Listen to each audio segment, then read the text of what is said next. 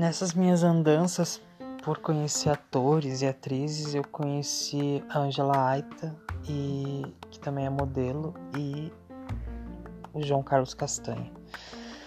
E eu convidei eles dois, entre outras personalidades, para participar de um projeto que se chamava O que eu não vejo.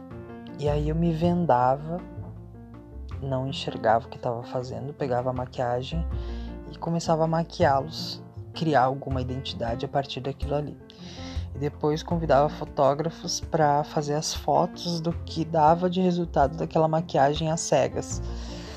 E o projeto era um projeto que tinha tudo para dar certo, mas acabou ficando engavetado. Eu fiquei com as imagens e as imagens foram publicadas e ficaram no Instagram, mas era para ter sido uma exposição que nunca aconteceu. E pode ser que no futuro aconteça, ainda não sei, mas é, já passaram cinco anos desse trabalho. Era uma ideia muito legal e eu tinha entrado em contato inclusive com a associação de cegos para fazer uma exposição que tivesse é, uma legenda que pudesse ter braille, que as pessoas pudessem fazer suas leituras e ter alguém lá que, enfim, contasse de alguma forma o que, que eram as expressões e como que estavam pintados aqueles rostos.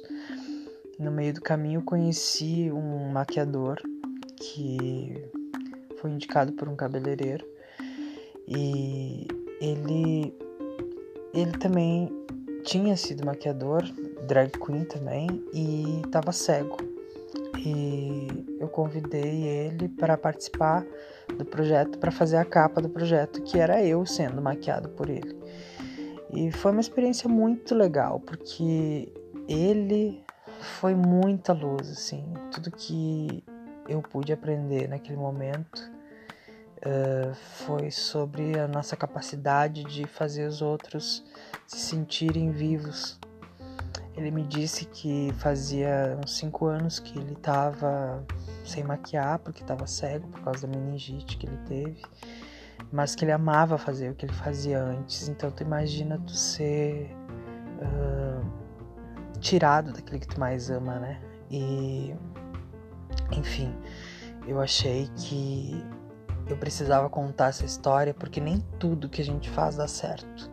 Essa é uma das coisas que não deram certo. Mas óbvio, eu uh, daqui a, um, a, uns dias antes dessa gravação eu vou estar entrevistando o João Carlos Castanha num, numa live que eu tô fazendo e a Angelaita já foi entrevistada numa outra live não significa que a gente fica distante das pessoas. A gente pode até desistir dos sonhos em alguns momentos, mas se eles estão engavetados, tem um porquê. Às vezes não é a hora para acontecer e a gente tem que também saber lidar quando as coisas não dão certo. É, é maturidade.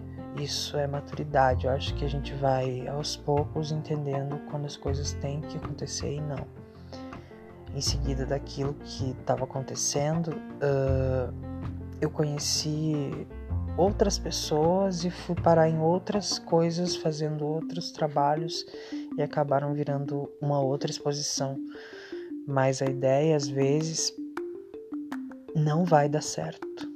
E quando ela não dá certo, a gente precisa partir para outra e se reinventar a partir daquilo que aconteceu. Uh, o caminho nem sempre está muito claro para nós. Como a nossa área é uma área de muitas tendências, está sempre acontecendo coisas novas, se você piscar o olho ou dormir demais, a próxima temporada, aquilo que hoje você faz e funciona muito, daqui seis meses pode não funcionar. Isso aconteceu também com quem fazia progressiva, por exemplo, pessoas que viviam ganhando dinheiro da progressiva quando os cachos entraram na moda, a progressiva decaiu totalmente. Então as marcas também tiveram que se reinventar e os cabeleireiros que eram especialistas naquilo acabaram sofrendo o impacto do mercado. Então a gente precisa estar tá antenado para saber o que, que vai ser a tendência justamente para não sofrer esse pênalti. Eu sou Cassiano Pellens e esse é o podcast para cabeleireiros. Até o próximo episódio.